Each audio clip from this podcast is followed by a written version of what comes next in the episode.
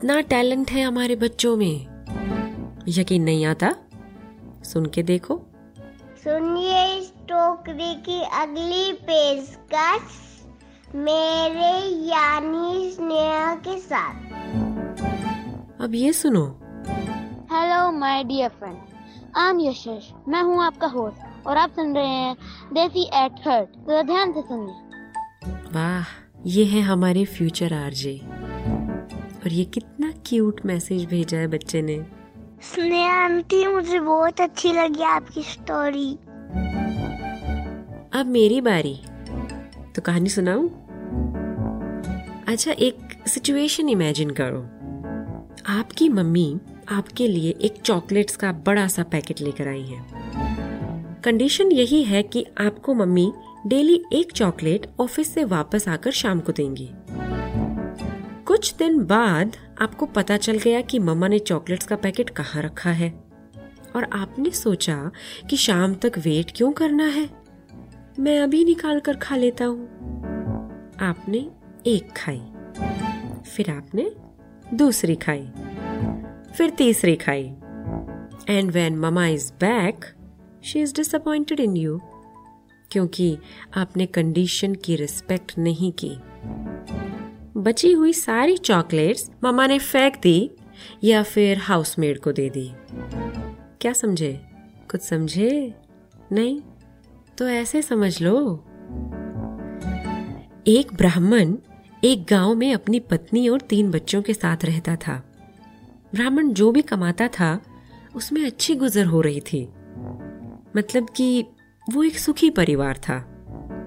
फिर एक दिन ब्राह्मण अचानक बहुत बीमार पड़ गया और कुछ ही दिनों में चल बसा। ब्राह्मण का परिवार बहुत दुखी था। वो अकेले काम करने वाला था, जिससे परिवार का खर्चा चलता था। अब उसके जाने के बाद उन सबका क्या होगा, यही सोचकर ब्राह्मण की पत्नी बहुत रोने लगी।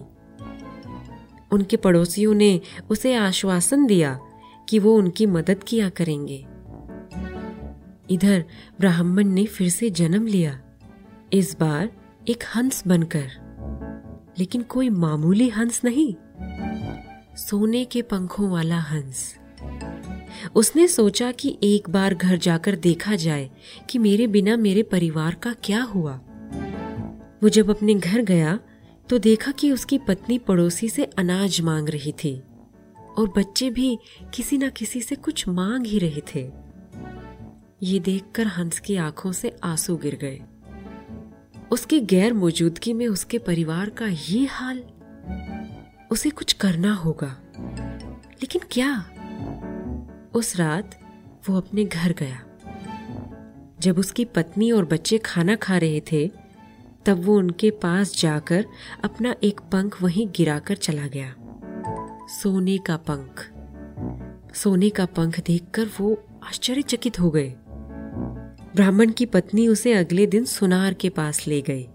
तो पता चला कि वो एकदम खरा सोना था, प्योर गोल्ड। उसे बेचकर उन्होंने अपनी ज़रूरत का सारा सामान ले लिया। कुछ दिन बाद हंस फिर वापस आया और एक पंख वहाँ छोड़ गया। वो हर कुछ दिन के बाद अपना पंख देकर आने लगा। ब्राह्मण का परिवार खुशहाल जीवन जीने लगा। लेकिन पैसा आता है तो लालच को भी तो साथ लाता है। धीरे धीरे ज़रूरत की चीज़ों की जगह ऐशो आराम की चीज़ों ने ले ली। सोना, गहने, महँगे कपड़े, और भी जाने क्या क्या एक दिन ब्राह्मण की पत्नी ने सोचा, अगर इस हंस ने आना बंद कर दिया तो? हमें सोने का पंख मिलना बंद हो गया तो? नहीं, हम इस हंस के भरोसे नहीं रह सकते।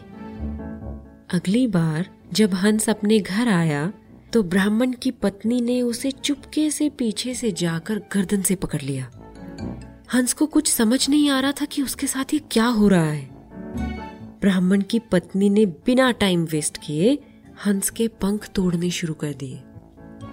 एक, दो, तीन। करते करते उसने हंस के सारे पंख तोड़ डाले।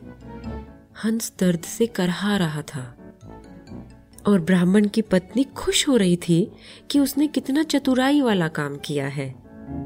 अब वो ज़िंदगी भर अमीरी में जिएगी, क्योंकि सारे सोने के पंख उसके पास हैं।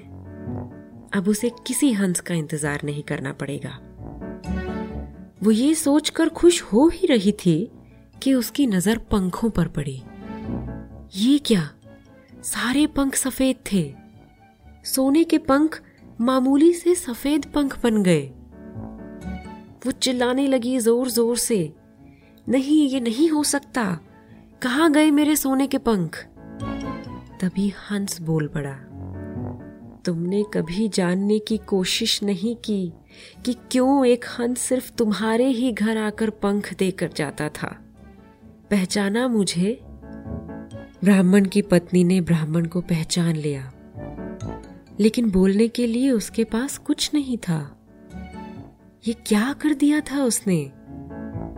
हंस ने कहा, मेरे पंख सिर्फ़ तब तक सोने के रहते हैं जब तक मैं खुद उन्हें अपनी इच्छा से किसी को देता हूँ। वो भी एक एक करके। तुमने लालच में आकर सारे पंख तोड़ डाले और मेरी ऐसी हालत कर दी। अब ना मेरे पास तुम्हें देने को कुछ है और ना यहाँ वापस आने की कोई वजह है। इसलिए मैं तो अब चला। ऐसा बोलकर हंस वहाँ से भाग गया, क्योंकि उड़कर तो वो जा नहीं सकता था। ब्राह्मण की पत्नी बस अपनी गलती पर पछतावा ही करती रह गई। वो फिर से मांग मांग कर जीवन व्यतीत करने लगी। और रोज रात को इंतज़ार करती रही कि कहीं से वो हंस एक बार फिर से वापस आ जाए। पर उस दिन के बाद वो हंस फिर कभी दिखाई नहीं दिया। इसीलिए कहते हैं, लालच किसी भी चीज़ का हो, हमें नुकसान ही करता है। ये एक बुराई है, जिसे अपने मन में बिल्कुल जगह नहीं देनी चाहिए। क्या समझे? अब तो समझे। थैंक यू बच्चों। अपने मैसेजेस ऑडियो मैसेजेस मुझे भेजते रहो। मुझे बहुत अच्छा लग रहा है और सिर्फ़ मुझे ही नहीं, सुनने वाले हर लिसनर को बहुत अच्छा लगेगा। और अपने सारे फ्रेंड्स को बताओ स्टोरी टोकरी के बारे में। तब तक मैं तैयारी करती हूँ अगली मज़ेदार स्टोरी की।